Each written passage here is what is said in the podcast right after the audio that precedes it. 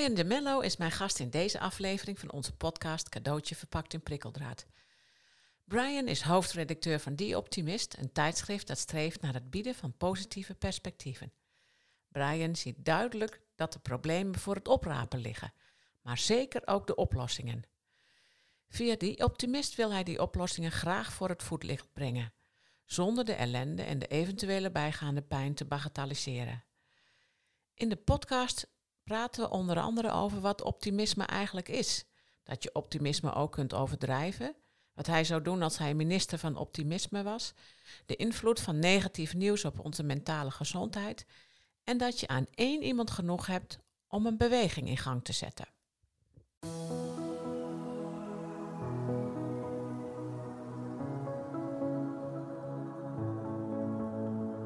Dit is de podcast Cadeautje verpakt in prikkeldraad met Greet Vonk.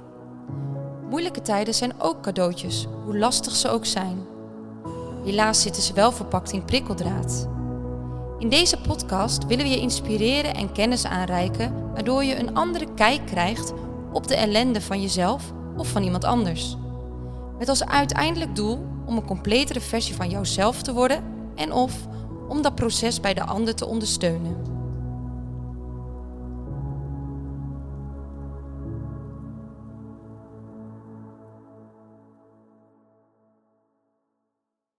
Voordat je naar het gesprek met Brian gaat luisteren, nog even dit.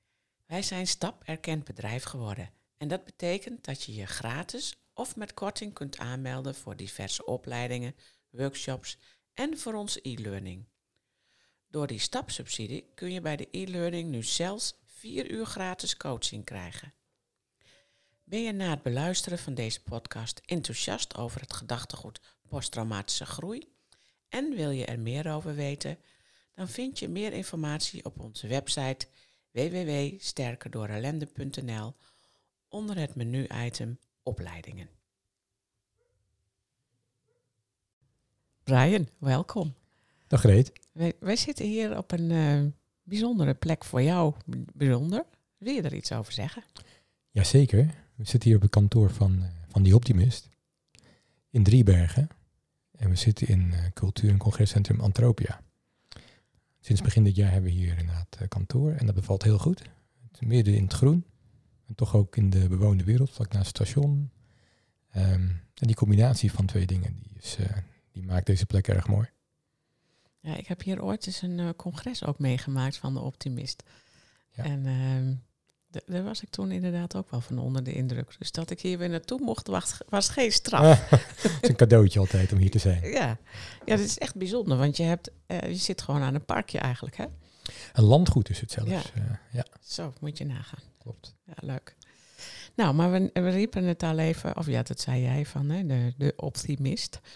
Daar ben jij hoofdredacteur van. Um, maar jij komt eigenlijk uit een hele andere wereld, want jij bent... Uh, je, je, je, hebt economie gestudeerd en je hebt eigenlijk een, ja, een heel lang verleden in, uh, um, in marketing en communicatie. Heb je ook een eigen bedrijf uh, in gehad, best heel lang, las ik. Ja. Um, ho hoe kom je dan bij die optimist terecht? Want het is, dat lijkt zo'n andere wereld. Uh, is het ook een klein beetje? Ken je het programma Het Roer om? Ja. nou, dat is met mij ook een beetje gebeurd. Ja, en in die zin dat ik, um, ik had inderdaad een eigen bedrijf, eigen bedrijven, tot 2015, waar ik heel veel deed voor uh, klanten op het gebied van marketing, communicatie, een stukje commercie. Um, maar op een gegeven moment had ik iets van, ja, het, het, dit kan niet duren tot aan mijn pensioen. Um, ik ga iets anders doen. En dat iets anders, ja, dat kwam op mijn pad eigenlijk door iemand die ik kende uit vrijwilligerswerk. Die vroeg mij of ik iets wilde schrijven voor een blad. Uh, dat heb ik gedaan. Dat werd die optimist. Of dat is die optimist uh, uiteindelijk. En ik ben, ging daar steeds meer voor doen. Eerst een paar uurtjes in de week en toen een paar dagen in de week. En nou, sinds een aantal jaar ben ik nu uh, hoofdredacteur. En ook uitgever trouwens. Dus uh, ja, dat is nieuwe ontwikkeling, het laatste. Dat wist je nog niet waarschijnlijk. Nee. nee. Mensen, ja, dat is altijd een beetje een nadeel van podcast. Mensen zien dan mij niet kijken, maar ik keek heel verrast. Je keek heel verrast, ja. Nee, ik ben bezig om het uh, blad over te nemen, zal ik zeggen. Um, Ook omdat de vorige uitgever, die blijft wel verbonden, maar die heeft zoveel andere dingen aan zijn hoofd waar hij mee bezig is. Uh, op het gebied van duurzaamheid. Dat ik heb gezegd van weet je wat, laat mij het stokje dan goed overnemen. Dus dat ga ik uh, doen. We zijn nu in de afrondende fase. Wat interessant. Ja, grappig hè? Heb je toch een primeurtje weer. Ja, maar dan heb je dus, dan word je dus nog meer verantwoordelijk eigenlijk. Uh, ja. ja. Het hele rijlen en zeilen heet het. Ja, dan moet je wel een optimist in hart en nieren zijn eigenlijk of valt het wel mee? Volgens mij is iedere ondernemer een optimist, anders begin je niet uh, aan, een, aan, een avontuur. Dus uh, ja, nee, dat moet wel inderdaad. Maar wat maakte dat jij zo enthousiast was over die optimist? Um, ja, die vraag krijg ik inderdaad ook al vaker. Nou, het feit dat optimisme een bepaalde ja, way of life in, uh, in slecht Nederlands is. Uh, en ook een bepaalde manier van denken die je kunt leren, trainen. Maar die ook bijdraagt tot iets beters. Niet alleen voor jezelf, maar ook voor de wereld om je heen. Uh, dat sprak mij bijzonder aan. En ik ben van nature al een optimist, dus dat scheelt. Het zit ook in mijn genen, uh, denk ik dan bij mezelf. Dan heb je al een voorsprong. Maar ook voor mensen die dat niet hebben, ja, die kunnen wel bewuster omgaan met wat er gebeurt in hun leven en hoe ze daarmee omgaan. En dat, dat is ook optimisme. Ja. Het is wel grappig dat je dat zegt, dat optimisme in je genen zit. In, um, er is een, um, een, wetenschapsgebied dat heet um, psychologisch kapitaal. En, en dat is een wetenschapsgebied waarbij ze onderzocht hebben welke eigenschappen of mogelijkheden van mensen nu het meest bijdraagt tot een soort van plezierig leven, gelukkig leven, of dat, dat, dat je het leven je goed gaat, zal ik maar zeggen. En één, er zijn vier dingen die daar naar voren komen voor veerkracht, hoop, optimisme en zelfvertrouwen. En wat interessant daaraan is, is dat optimisme is helemaal geen karaktereigenschappen of zo van mensen. Het is gewoon een mogelijkheid die je kunt ontwikkelen. Ja. Nou, dat, dat is. Dus zo'n blad kan daar natuurlijk geweldige bijdrage aan leveren dan. Ja, wij zijn de handleiding daarvoor eigenlijk, hè? Dus kan je het ook zien. Ik heb toevallig heb ik uh, professor Meike Bartels recent geïnterviewd. Die is uh, professor in uh, well-being en genetics. Dus welbevinden en genetica. En ja, daar ging het ook over. Um, krijg je het van, van je vader en je moeder mee? Uh, zo ja, in welke mate dan? En uh, zo nee, wat kan je zelf doen? Nou ja, wat je net zegt, de keuze die je maakt en ook je omgeving, die helpen om al dan niet optimistisch te staan in het leven. Ja, mooi. Hey, en, en, en doe jij dat dan als een soort van, is zingeving, speelt dat een belangrijke rol in die keuze? Of is dat een belangrijke rol geweest? Ja, voor, voor een deel wel. Zingeving, ja, hoe, definieer je zingeving? Um, wat ik net zei, het is een, een manier van kijken naar de wereld. Uh, dus als er iets gebeurt, dan heb je in je hoofd de keuze van uh, welke emotie kies ik daarbij. Dat, dat klinkt heel af, afstandelijk als ik het zo zeg. Um, en we hebben natuurlijk veel vanuit een oerinstinct wat we doen. Maar ik maak altijd de, de vergelijking als je op de snelweg rijdt en je wordt uh, gesneden door iemand. Ja, wat doe je dan? Steek je een zekere vinger op naar die persoon als je hem inhaalt? Of zeg je van nee, alles, uh, alles werkt nog, ik leef nog, uh, geen botsing. Laat ik vrolijk verder rijden. Nou, dat laatste kan je misschien naïef noemen. Maar je kan ook zeggen nou, een gebeurtenis kan verschillende manieren hebben om mee om te gaan. En die keuze die maak je dus wel in je hoofd. Nou, dat geldt ook voor optimisme. Ja, of je doet het allebei. Even de eerste emotie eruit en dan oké, okay, whatever. Tuurlijk, krop, krop niks op. Dat, nee. uh, dat is wel de, de, boodschap ook. Ja, ja, ja mooi. Hoeveel, uh, hoeveel abonnees of hoe, wat is de rijkwijde eigenlijk van, van, optimi van die optimist? De rijkwijde, ja, die varieert per nummer bijna. als de winkels dicht zijn, is het wat lastig voor ons natuurlijk tijdens lockdowns en dat soort dingen. We hebben gelukkig heel veel trouwe abonnees. Dus ons bereik ligt tussen de 10.000 en 20.000 qua blad, zou ik maar zeggen. We hebben ook uh, digitale abonnees. We hebben een nieuwsbrief die iedere week eruit gaat. En er zitten ook ongeveer op 20.000 uh, abonnees. Um, we hebben social media met een zeker bereik. Dus als je alles bij elkaar optelt, kom je op ongeveer 100.000 100 mensen die we bereiken op maandbasis. Um, met een of andere boodschap vanuit die optimist. Dat is, nog best een nog, podcast, hè? dat is best indrukwekkend, hè? Eh, ja, maar niet genoeg nog. Oké, wat is het doel? Het doel is eh, minimaal verdubbelen. Ja, dat is ook een van de redenen dat ik eh, uitgever word. Want dan kun je daar zelf veel meer invloed op uitoefenen. Correct. Ja, Oh, Ja. ik, vind, ik vind dat wel stoer. ja stoer, ambitieus, gek. Ja, noem maar wat je wil. ik vind het gewoon leuk om te doen.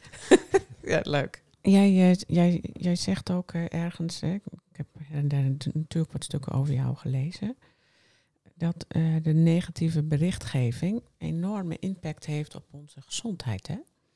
Kun jij daar iets over vertellen? En, da- en dat willen jullie dus anders doen, of jij? Ja, nou ja, dat zeg ik niet per se, maar dat zegt de wetenschap. Ja. Dus de impact van negatieve berichtgeving op je brein.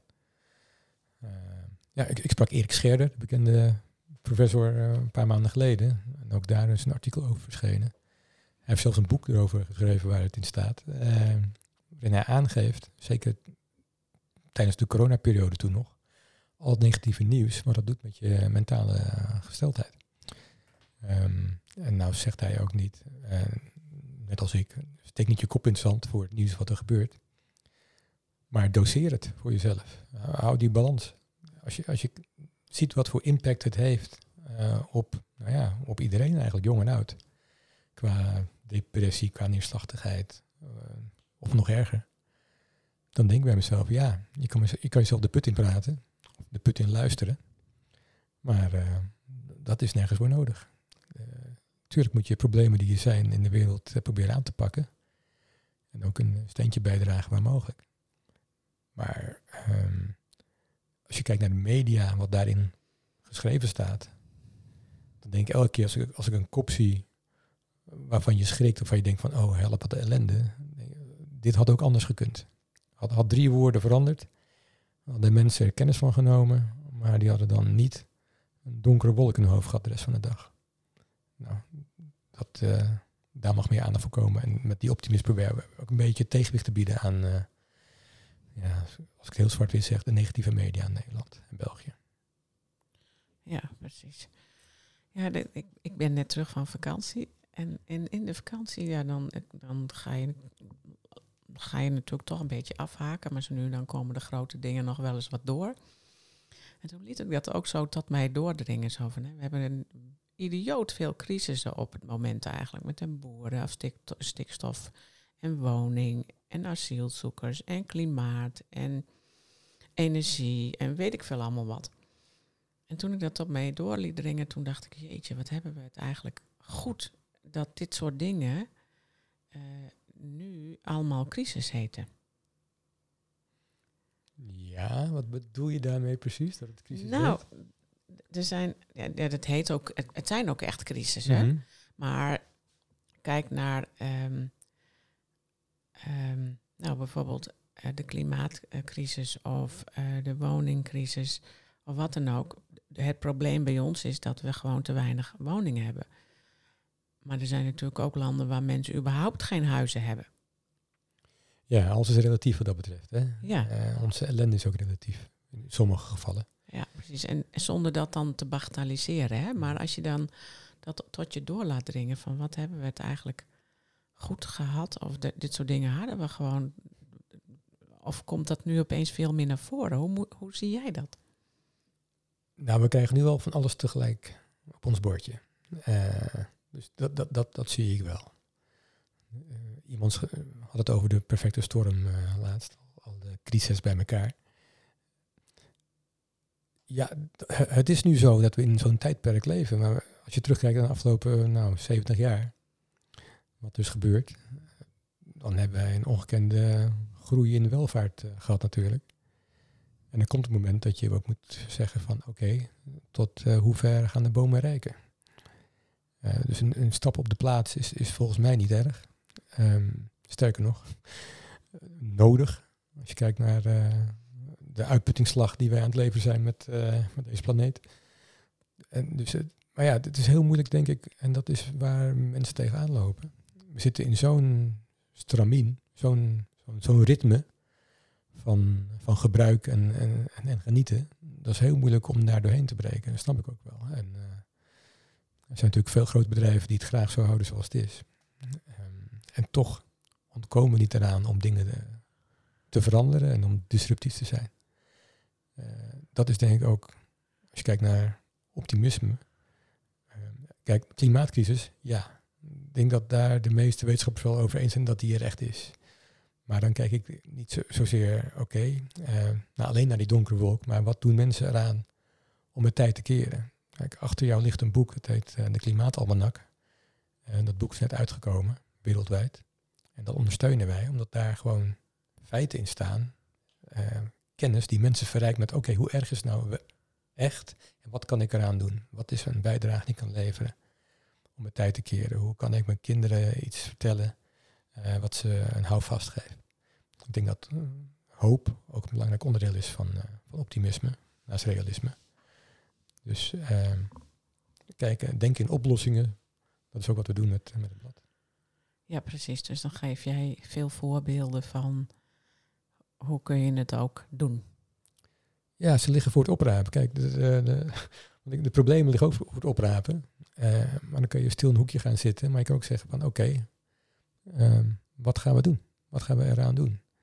Uh, ik ben wel redelijk van de doelmodus over het algemeen hoor. Dus ik ben, ik ben een denker die heeft leren doen in de loop der jaren. Als, als mensen me vragen, ben je nou een denker of een doener? Dus dat is meestal mijn antwoord.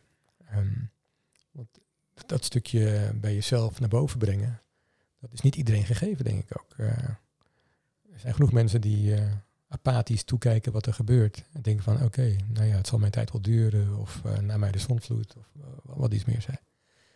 Maar ik denk ook dat je verantwoordelijkheid is naar de volgende generaties om te kijken wat binnen jouw bereik ligt. En ik, ik verwacht echt niet dat iedereen Bojan Slat gaat nadoen of op de barricade gaat of dingen gaat doen. Mm, maar wel datgene wat binnen je bereik ligt. Een vriend van mij, die woont hier vlakbij, die uh, zegt ik ga gewoon constant, continu, zoveel mogelijk als ik kan, gewoon zwerfafval oprapen bij mij in, in, in het dorp. Uh, doet hij heel conscientieus doet hij dat. Hij van, ja, vroeger had ik een beetje een schaamtegevoel voor als ik, als ik het deed. En dan lachten mensen hem uit. Maar nu, ik neem de hele buurt mee daarin. Nou, dat vind ik geweldig, zulke, zulke verhalen. Ja, prachtig. En dan heb je gewoon één iemand die begint en die, die zet een soort van beweging op eigenlijk, hè? Ja, je kent het filmpje wel, hè? Van die man die begint te dansen en op een gegeven moment, die wordt voor gek verklaard door iedereen. En op een gegeven moment gaan er twee mensen meedoen, dan vier en dan danst iedereen mee. Maar je hebt die eerste danser wel nodig. En Ja. die- vooral die, die tweede, derde en vierde ook, die dat steunen. Ja, dat is, en dat is soms knap ingewikkeld. Ja. ja. Nou, in dat kader hebben wij ook, een, eh, hebben wij ook iets eh, eh, als eerste, zal ik maar zeggen. Hè? Want je weet van ja, het thema waar deze podcast over gaat, posttraumatische groei. Nou, de, ambitie van Anja eh Jonkind, mijn collega, en ik, is eh, dat posttraumatische groei een bekende begrip wordt dan posttraumatische stressstoornis. En, eh, en dat heeft een reden. Eh, en die past denk ik heel erg bij, bij de optimist. En, jullie waren ook het allereerste blad ja, hè, waar, waar, waarover, of waarin een artikel stond over posttraumatische groei door ons. Ja, 2019 hè? Ja, Ik eh, heb even nagekeken, Ja, dat klopt. Nummer 189 van die optimist. ja, eh, dat weet ik dan niet meer. ik ben nu met nummer 207 bezig inmiddels. Dus ehm, ja, nee, dat. eh, ik moet even mijn geheugen graven om te kijken hoe het precies ontstaan is. Maar ik kan me de mails herinneren, volgens mij. waarbij ik dacht van, hé, hey, dit verhaal ken ik nog niet. En dit moet aandacht krijgen. Nou, wij waren toen helemaal lyrisch, want het was. eh, dus dat is wel leuk. In- Inmiddels staan, hebben, we, ja, hebben we, is het in de Volkskrant geweest en in de Trouw en Linda en, nou ja, en, eh, heel veel vakbladen. Maar dat was toen, ja, begonnen we eigenlijk met dat gedachtegoed te verspreiden.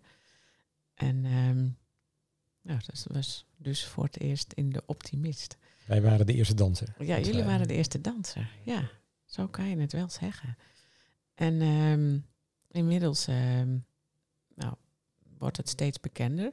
Maar dat het nog, nog steeds nog heel veel bekendheid nodig heeft. Dat, dat vertelde jij net ook. Misschien is dat wel leuk om dat even te melden van eh, dat je naar de congres was geweest. Ik was in Antwerpen een paar maanden geleden.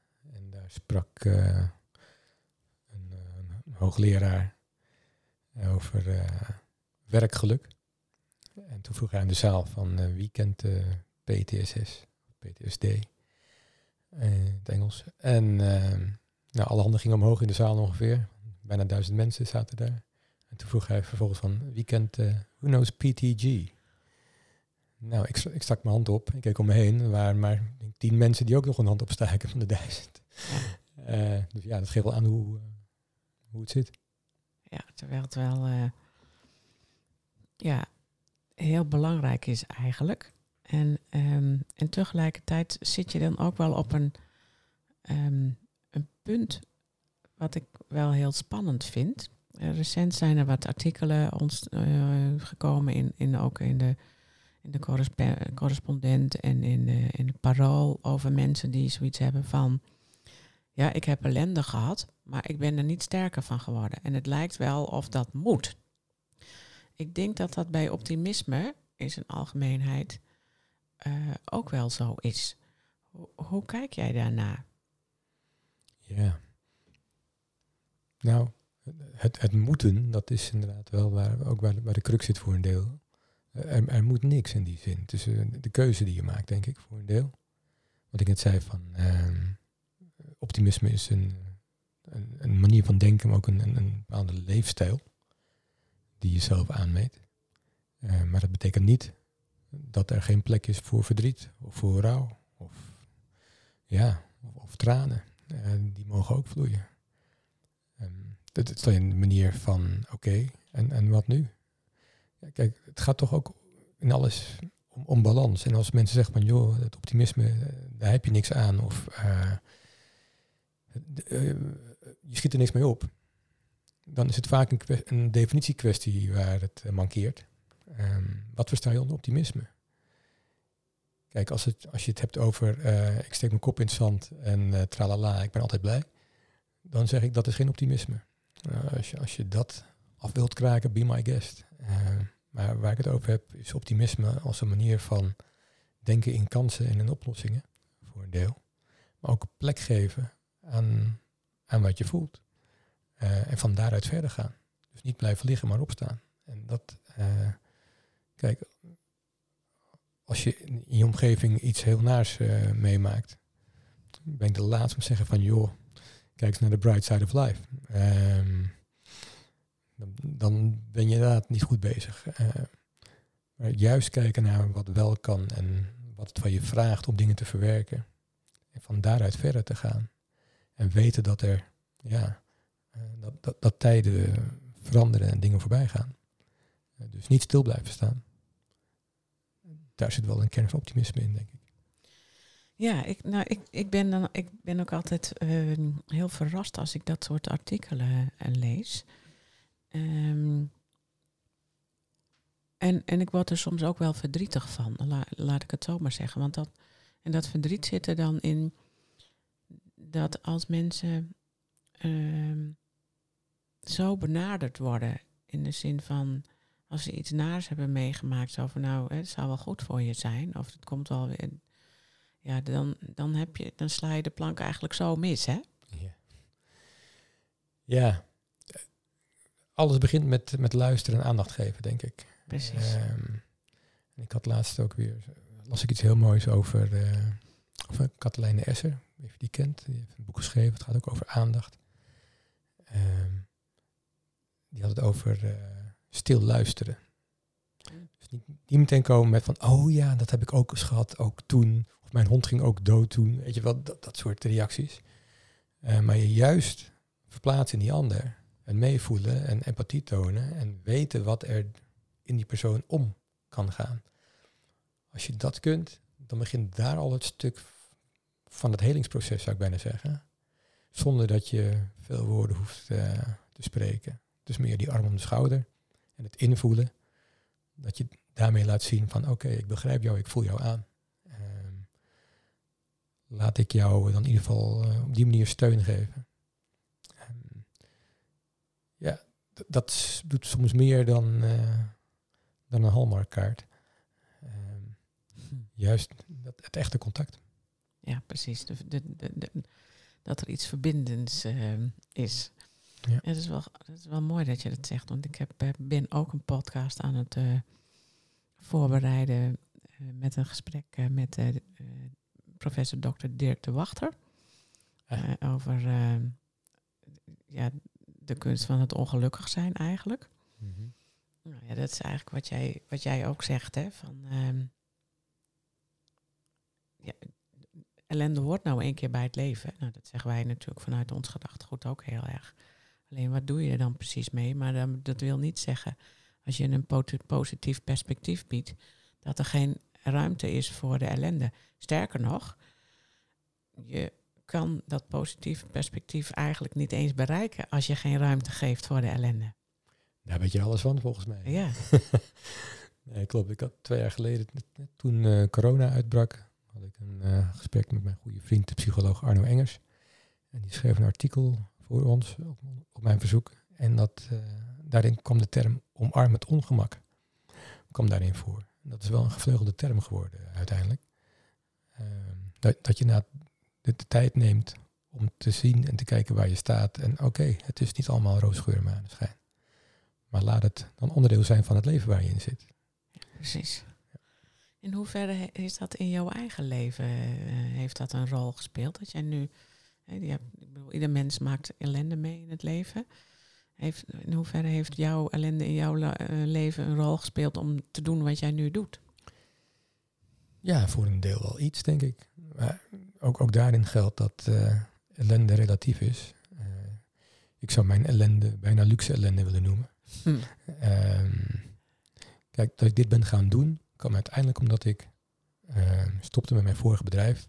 En dat was geen, geen effend pad, zou ik maar zeggen, met mijn compagnons. Maar ik hou nog steeds van ze hoor. En, maar ik, ik, moest wel echt een breuk maken om, om, om verder te gaan. Dus dat heb ik gedaan en ook daar de, de vraag gesteld van oké, wat doet dit met me? En ook het, het was ook wel een les in leren vergeven. Dat, op een gegeven moment, de grap is dat als iets je overkomt, wat je, wat, je, wat je pijn doet, dat je eerst moet beginnen met jezelf te vergeven. En dat heb ik wel geleerd. En uh, nou, als ik zo terugkijk klinkt nu als een hele oude man, als ik terug op mijn leven, dan zie je, dankjewel Greet, dan uh, zie je gewoon altijd uh, pieken en dalen en je denkt van oké, hoe kom ik hieruit? En mijn manier van eruit komen is toch altijd geweest heel goed luisteren naar het stemmetje in je hoofd. Ja, je kan het intuïtie noemen, je kan het, het universum noemen. Is het je hoofd of is het je hart? Ja, het zit ertussenin, denk ik, op de weg tussen hoofd en hart. Ja, ja, ja, ja, ja. Maar gewoon in, in, in de stilte eh, goed naar jezelf luisteren. Um, en ook letterlijk, ik heb af en toe echt de stem in mijn hoofd gehoord die zei van, je moet nu dit gaan doen. Dat klinkt heel eng, als een, uh, als een Hollywood verhaal misschien. Maar ik, echt, ik zat in de badkamer mijn tanden te poetsen en ik denk, oh, waar komt dit vandaan? Uh, dat ben ik gaan doen. En vervolgens was ik daarin erg gelukkig. Uh, ja, ik, ik, ik, heb geen voorbeelden, maar gewoon qua, qua werk of activiteit, of nou vrijwilligerswerk is, of ergens een avontuur beginnen waar je instapt. Ja, dat, dat soort dingen, dat, uh, daar geloof ik wel in. Mooi. Als je over optimisme, praat, je had het net ook over hoop, hè? Kun je daar iets over, meer over zeggen? Hoe, hoe probeer jij als mens, maar ook hoe probeer je als blad daar inhoud aan te geven? Nou, Allereerst denk ik door de definitie goed te stellen van optimisme. En ik heb ooit in een, uh, een ander interview gezegd van uh, optimisme is de optelsom van uh, hoop en realisme. Um, en met een vleugje liefde erover, eroverheen. Ik denk dat dat wel de essentie is. En met, met name, en dat zag ik Kees Klomp onlangs ook nog roepen, ehm, het bieden van perspectief. Ik denk dat dat dat het daar voor een groot deel om gaat in ons blad. Uh, we laten mensen en initiatieven zien die perspectief tonen. Die laten zien dat het anders kan. Die laten zien dat het beter kan. Die laten zien dat het op de lange termijn kan voortduren. En hoe dan? Vooral de hoe-vraag beantwoorden. Dat is de uitdaging, denk ik. Je, je, kunt dingen roepen. Eh, maar de hoe-vraag beantwoorden door de voorbeelden te laten zien, door mensen aan het woord te laten die het hebben gedaan, die er zijn geweest. Eh, en dan zeg ik niet dat we ze allemaal klakloos moeten, moeten napraten of opvolgen.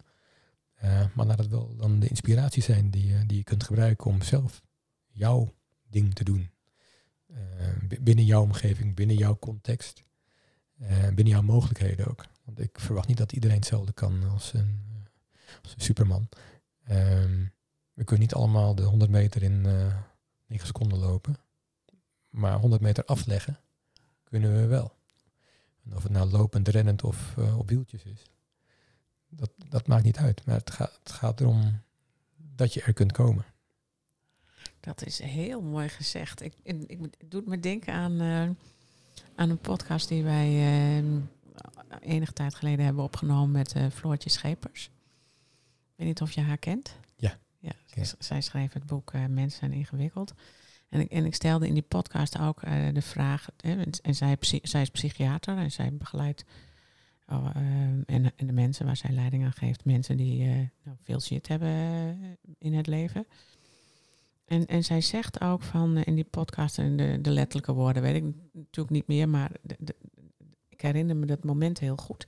Zo van ja, perspectief geven is enorm belangrijk. Dus uh, posttraumatische groei is, is hè, dat, dat perspectief geven is heel, heel belangrijk. Omdat mensen, um, en, en dat is hoop, dus eigenlijk ook, um, het is een vorm van hoop geven, dat je in tijden van ellende, ja, dat je er overheen kunt, dat, je, dat je er weer uit kunt komen uit die ellende.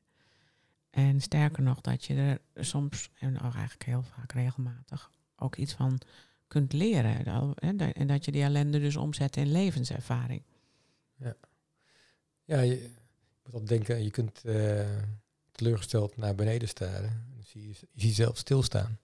Maar je kunt ook vooruitkijken en in beweging komen. Weet je. Dus uh, ik, ik, denk dat die keuze maken daarin ook uh, heel, heel belangrijk is. Ja, maar dat is wel, dat vind ik een interessant uh, vraagstuk. Want als je echt helemaal op de grond ligt, zal ik maar zeggen, hè? Hoe, ehm, ja, hoe doe je dat dan, zo'n keuze maken? Hoe kijk je daar dan, hoe kijk jij daarnaar? Ja, als je helemaal op de grond ligt, dan moet je hopen dat iemand een hand uitreikt en je helpt overeind te komen, denk ik. Uh, dus in die zin is de mens toch echt een sociaal wezen. Uh, ja, ik was uh, van het weekend bij mijn moeder op bezoek in het verzorgingstehuis. Um, dan zie ik een heleboel mensen van 80 plus heel eenzaam daar in de huiskamer zitten. Um, en dan pak ik mijn gitaar, die ik toevallig bij me heb. Speel ik een liedje. En zie ik iedereen met moeite klappen en, en lachen. Dat ik denk van, hé, toch nog even een zonnestraaltje gebracht vandaag. Maar als je, als je, so, als je sociale context heel, heel klein is, dan is het heel lastig, denk ik. Dus eh, de boodschap voor nu is even, kijk om je heen en wees een sociaal mens. Misschien is dat wel een goede. En als je echt um, op, de, op de grond ligt en je weet niet wat je moet doen, is het, kijk dan uh, even naar jezelf. Dit klinkt heel raar als ik het zo zeg misschien. Maar stap even mentaal uit, je, uit jezelf en kijk naar jezelf. Wat, zie je dan? Zie je jezelf liggen uit ontspanning of liggen uit ellende? Nou, linksom, rechtsom, je ligt. Maar dan ligt het dus aan je hoofd, voor een groot gedeelte, wat je vervolgens doet. Hoe je er, hoe je er tegenaan kijkt. Dus uh, je krachtigste tool zit tussen je oren. Um, en uh, voor wie kinderen heeft, uh, ik heb thuis een paar pubers zitten. Mm. Um, en ik weet dat hun brein zich nog ontwikkelt tot uh, 25ste ongeveer, voordat ze normaal gaan doen. nou, daar hou ik me aan vast ook hoor. Maar dat, ik, ik weet, weet, dat wat tussen je oren zit, dat zo, zo krachtig is. En dat het je ook zo parten kunt, kan, kan spelen. Dat je, um, ik zeg wel eens tegen mensen die dat bewustzijn hebben van, oh, wat ben ik nu aan het doen? Of kijk waar ik mezelf heb, heb gebracht. Ja, jezelf kennen siert je. Het feit dat je weet waar je in zit, alleen dat al, dat is wel het startpunt om weer nou, uh, jezelf perspectief te geven bloed eerlijk zijn. Ja, heel eerlijk. Ja, ja. ja zo, wij noemen het altijd dat je bloed eerlijk bent naar jezelf. En, en, en ook bloed eerlijk in, in de zin van ja, dat, het, dat het heftig is en dat die emoties er ook mogen zijn. Ja, het mag pijn doen af en toe ook. Hè? Ja, precies. Zonder. ehm, dus ja, dat is wel mooi. Van, ehm, die zin is optimisme en wat wij doen ligt natuurlijk heel dicht tegen elkaar aan, hè, posttraumatische groei. Dat je een perspectief biedt. ehm, hoe het ook kan. Ja, en, eh, grappig. Ik, ik hoor mensen ook best wel vaak zeggen van eh, we zijn gewend nu in onze welvaartsmaatschappij om, om pijn te mijden en om ellende te, te mijden. En daardoor worden we een beetje watjes. Nou, ja, het is net hoe je dan het woord watje definieert. Maar ik denk wel dat eh, lijden hoort bij het leven. Eh, en dan heb ik het over het lijden met de lange ei en ook met EI. Ehm, dus als je dat ook in balans kunt krijgen, of in ieder geval dat bewustzijn hebt. ehm, ja, wat ik zeg, omarm het ongemak, maar ga dan ook weer eh, een stap verder. Stap vooruit, kijk vooruit. Dat perspectief. Ehm, als een ander het je niet kan geven, zul je het toch echt zelf moeten doen. Sterker nog, het begint bij jezelf. Ja. Ik heb ooit een spreuk gele- gelezen van ehm, wat, je niet, eh, eh, wat je niet van je ouders hebt geleerd, dat mag je zelf van de wereld leren. Komt ook een beetje in, Ja. de- in, dit, eh, in dit verhaal. Hè?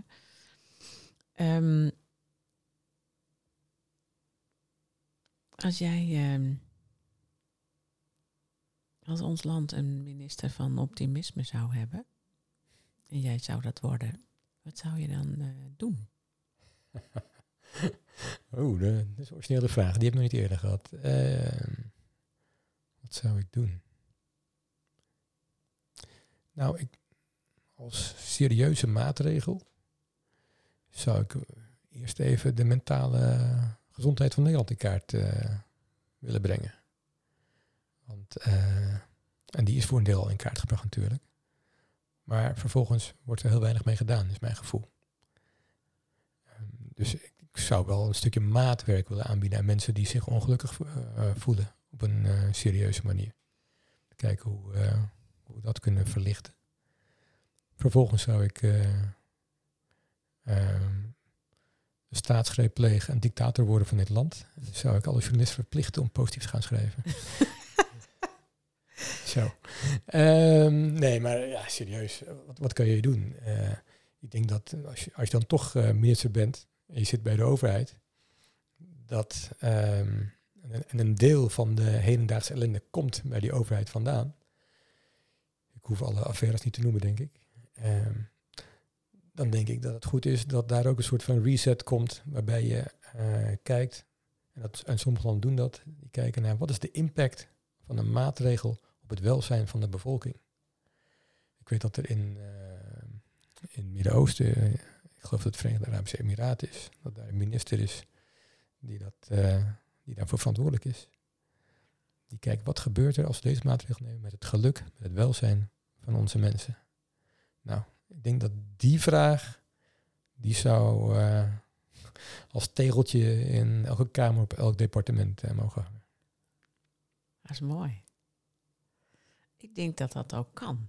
En, en, en tegelijkertijd roept mij de vraag op, ja, en wat mag dat dan kosten? Maar als je er goed naar kijkt, gaat het eigenlijk heel vaak niet over geld, hè? Nou, wat, wat gaat het opleveren, moet je afvragen, denk ik. Precies. Eh, ik kijk even naar het halfvolle glas. Eh, ja, we onderschatten wat het ons kost.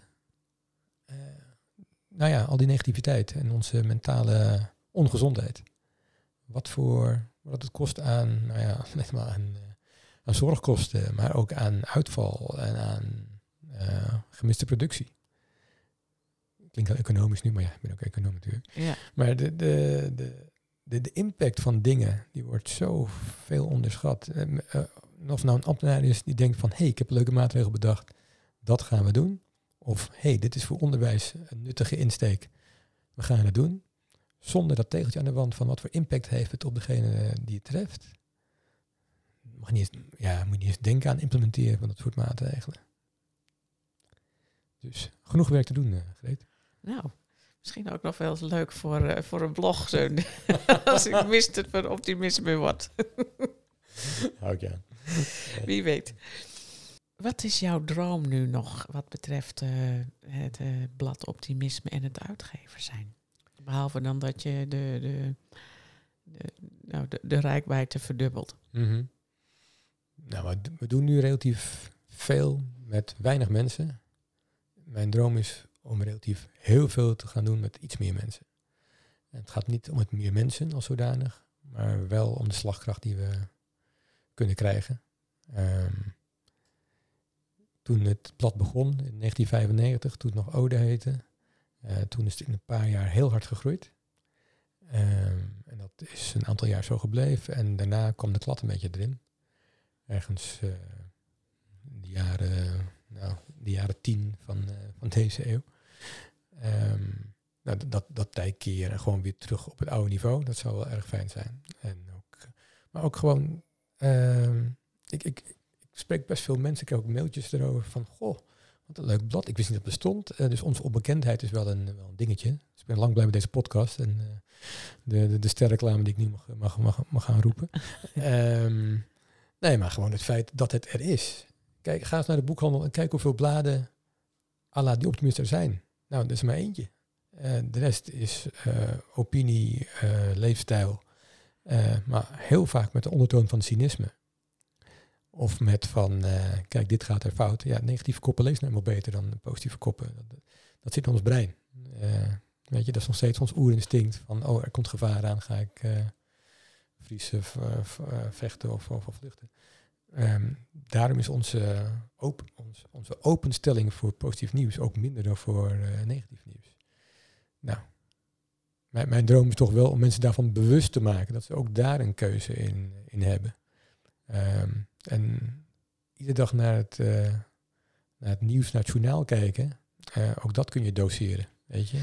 Ja, je kan. nou, ik, ben, ik ben al heel lang eh, lid van, van de Optimist. Zelfs nog in de tijd van de Ode, inderdaad al. Heel goed. Dus, ehm, maar je, je wordt daar ook echt blij van, hè? Vertel. Ja, ik zie het niet meer. Ik zit in die tunnel. Ik, ik heb, Nou ja, weet je, ehm, als je een artikel leest over hoe mensen sommige dingen omgaan, of eh, eh, eh, ja, er zijn zoveel interessante artikelen daarvan waar je denkt van, oh ja, zo kan ik er ook naar kijken. Of oh, kunnen we dat ook al?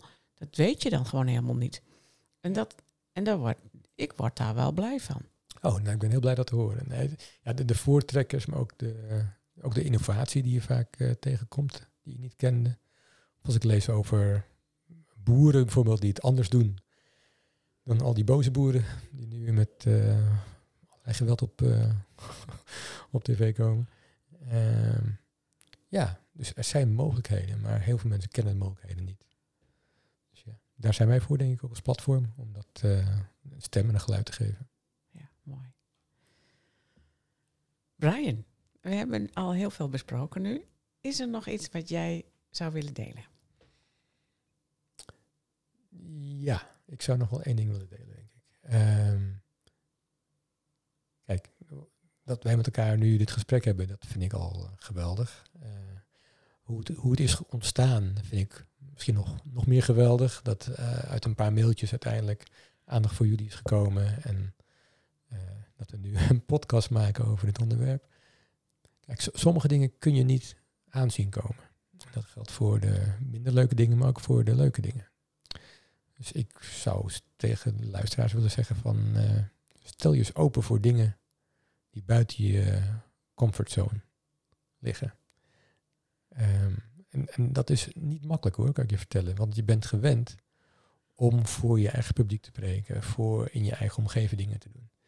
Maar juist ehm daarbuiten stappen. En eh, gewoon de telefoon te pakken en iemand die lang niet gesproken hebt, waar je eigenlijk tw- twijfelde van, hmm, eh, moet ik daar iets mee? Om dat toch te doen. Als je denkt van, nou, daar is iets van, een moment van hoop ergens, wa- wa- wat je kunt vastpakken. Ehm, en of nou een, een, vreemde op, op, straat begroeten eh, en iets, iets leuks tegen hem of haar zeggen. Van het weekend was ik ehm, eh, bij mij in de stad. Ik woon in Amersfoort. En om eh, iets over tien uur 's avonds stonden twee jongens met hun gitaar op straat muziek te maken. En toen kwamen de, de BOA's langs in hun auto. En die zeiden, jongens, eh, sorry, maar uh, je hebt, hebben jullie een vergunning? Nee, we hebben geen vergunning. Nou, sowieso moet je dan stoppen. Dan mag je niet eens staan. Maar je mag ook geen lawaai maken na een bepaald tijdstip. En er stond best wat mensen omheen inmiddels met enthousiasme nou ja, van de muziek te genieten. Ehm, ja, jongens waren natuurlijk teleurgesteld. Uh, maar de mensen om me heen, die gaven hun allemaal wel even een paar euro in hun, uh, in hun doosje wat voor hun stond. Zo van, het is warm, jongens gelijk een ijsje kopen en, uh, en dan maar thuis verder spelen. Weet je, het, zijn kleine dingen die mensen... En die jongens waren gewoon toch nog heel blij. het zijn soms heel kleine dingen die je kunt doen. Um, ja, die het leven van een ander kunnen verrijken, maar tegelijkertijd is het ook een verrijking voor jezelf. Um, ja, dat misschien nog als laatste om mee te geven. Ja, je hebt veel meer invloed dan je zou denken. Zeker. In je eigen leven en ook dat van een ander. Ja. Onderschat het niet. Ja, ja precies. Dankjewel, Brian. Nou, heel graag gedaan, Greet. Dankjewel voor het luisteren naar deze cadeautje verpakt in prikkeldraad podcast. We willen nog graag een paar belangrijke dingen met je delen. Als je enthousiast bent over deze podcast, dan zijn we blij met een review. Daarmee help je ons bij onze missie. Je kunt de podcast natuurlijk ook doorsturen aan mensen van wie jij denkt dat ze er ook iets aan hebben. Wil jij voortaan alle nieuwe podcastafleveringen overzichtelijk op een rijtje? Abonneer je dan op deze podcast. Heb je vragen of ideeën voor deze podcast? Behoor het graag. Je kunt een mail sturen naar info@sterkerdoorellende.nl of Greet Vonk een bericht sturen op LinkedIn. Zoveel mensen kunnen profiteren van een andere kijk op ellende. Het is daarom onze missie om PTG bekender te laten worden dan PTSS. Wil jij meer weten over PTG of bijdragen aan onze missie? Je kunt op onze website www.sterkerdoorellende.nl onze boeken bekijken en eventueel kopen, de e-learning bekijken, een gratis inspiratiesessie volgen, de PTG-vragenlijst invullen, workshops en opleidingen boeken. We hopen dat deze podcast jou heeft geïnspireerd, zodat je in tijden van ellende in jouw leven of werk kiest voor het positieve en hoopvolle gedachtegoed van PTG. Voor jouzelf, je familielid, je vriend, vriendin, collega, klant, voor wie dan ook. Tot de volgende keer.